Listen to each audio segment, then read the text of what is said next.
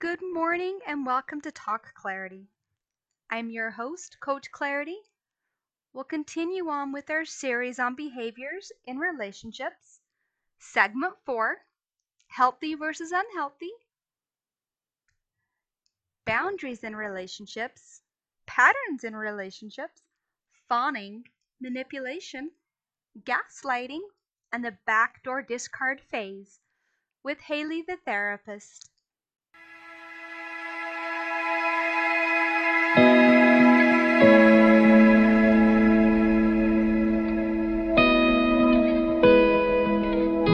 Tribal individuals. We started off in tribes, and this whole individualistic this idea and i'm not trying to get political here i'm not political by any means um, but definitely with like covid and the things that have separated us eh, i'm, I'm seeing a huge rise in separation anxiety in um, perfectionism and imposter syndrome in these things that are are coming out that that humans we're just not made for.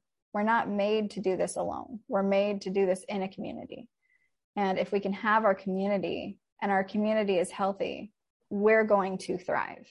But if we're the healthiest person in our toxic cesspool, we need to get out of that cesspool and get into a bigger pool. right.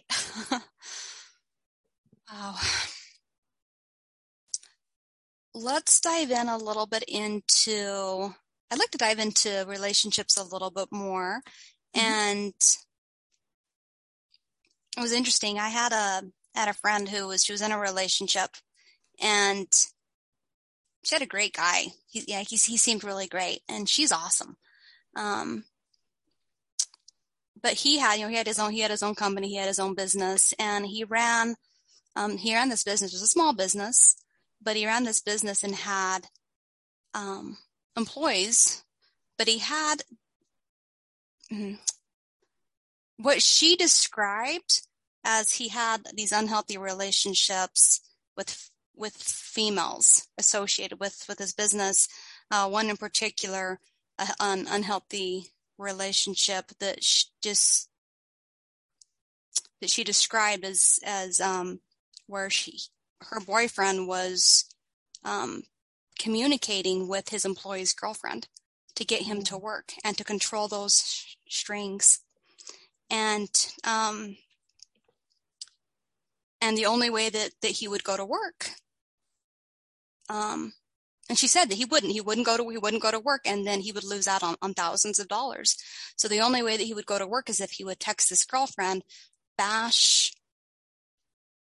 his employee to the girlfriend, and then she'd get on to him well, it was a bash session of the boyfriend be- between the two that constantly existed, but allegedly, you know, no cheating, nothing going on. A really great guy.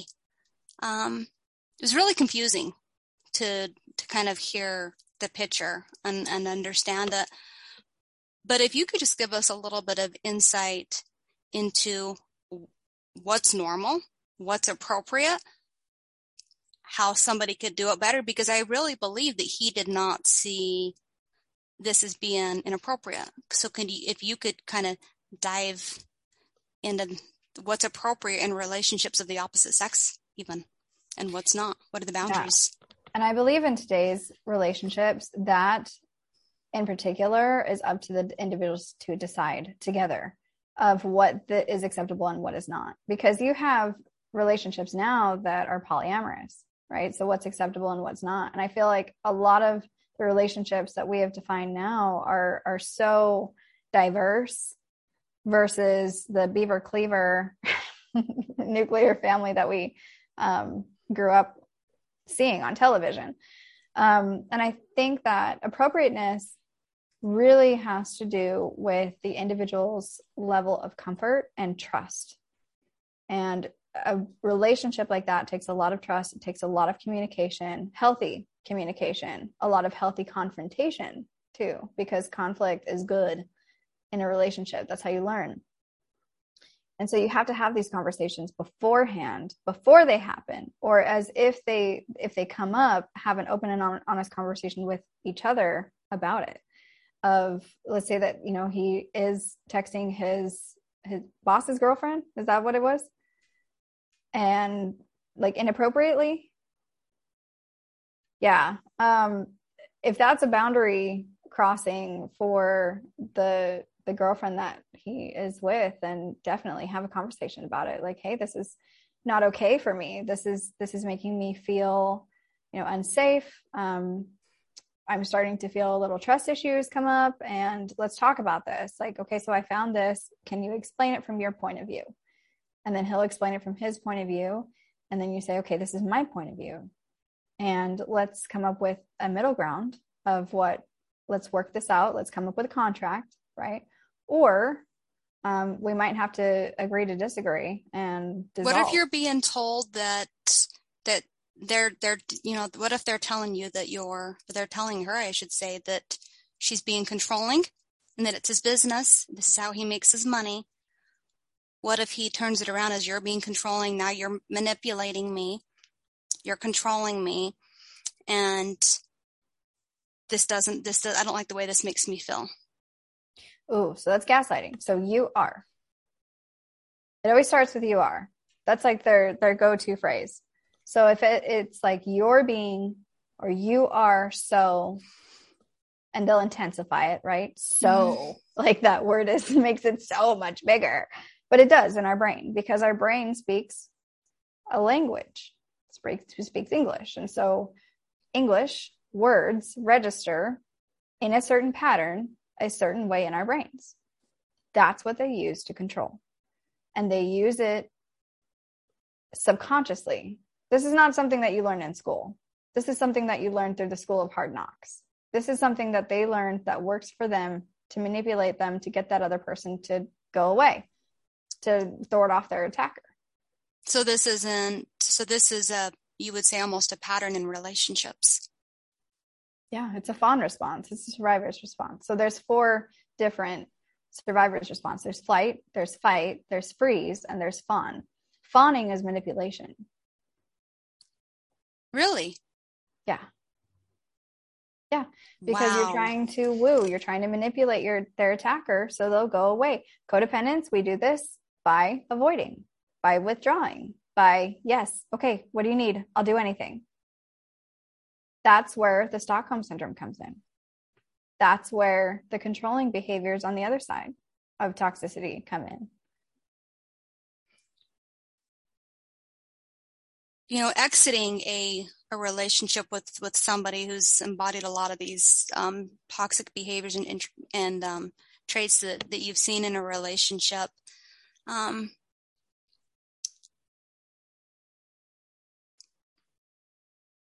hardest thing to do because to, you have to, to break the addiction. Well, to be up to be able to get out. So what's interesting though is I'd actually like you to touch in on different ways that maybe some of these toxic individuals will break up with an individual without breaking up with an individual. oh, again, this can look so many different ways. It's, I'm breaking up with you. I hate you. Don't leave me. That's exactly how that goes. In behaviors, they'll say, okay, I'm never going to text you again. You're blocked. But then they text you the next day from a different number, or they stalk you on your profiles, or let's say that that comes back into the Hoover phase, right? What if they will find a way? what if they what if they say after i would say an explosive fight that they created mm-hmm. um, what if they say i need space and they've taken space for two weeks and they're cold and they're distant mm-hmm. and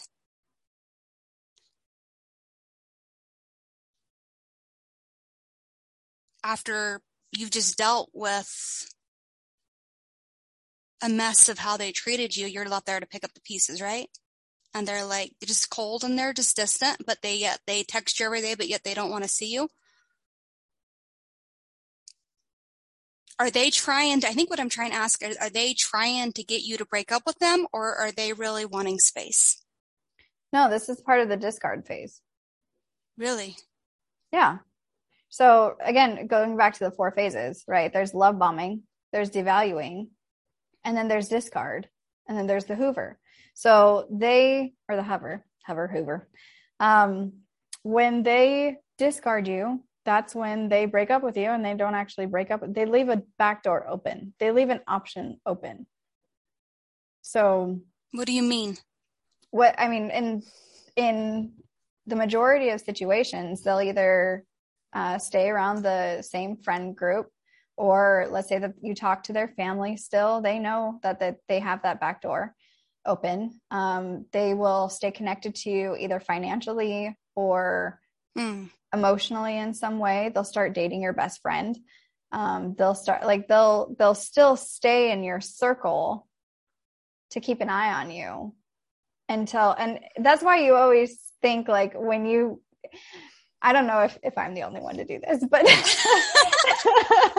the past, what I have done is I would put on my social media like certain videos of um like, oh well, you know, the hardest thing is to walk away and it'd be like all somber. And then i'd be like having fun and, and they would know. Like they would be looking at my social profiles and be like she's doing good in life. Time to knock on her door. Time to come back and so the flags that you give off especially on social media they'll pick up on those in a heartbeat and be like mm, yep time to swoop in she needs a savior she needs a protector she needs something when things are going good or bad when things are going great for you, you're healing. They don't like that.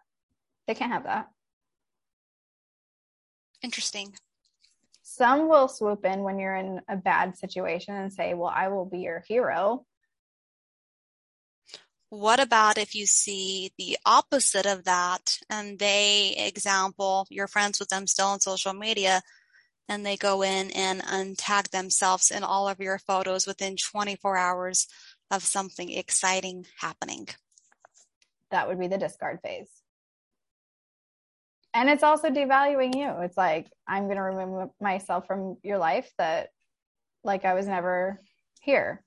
And that is the withdraw of the drug.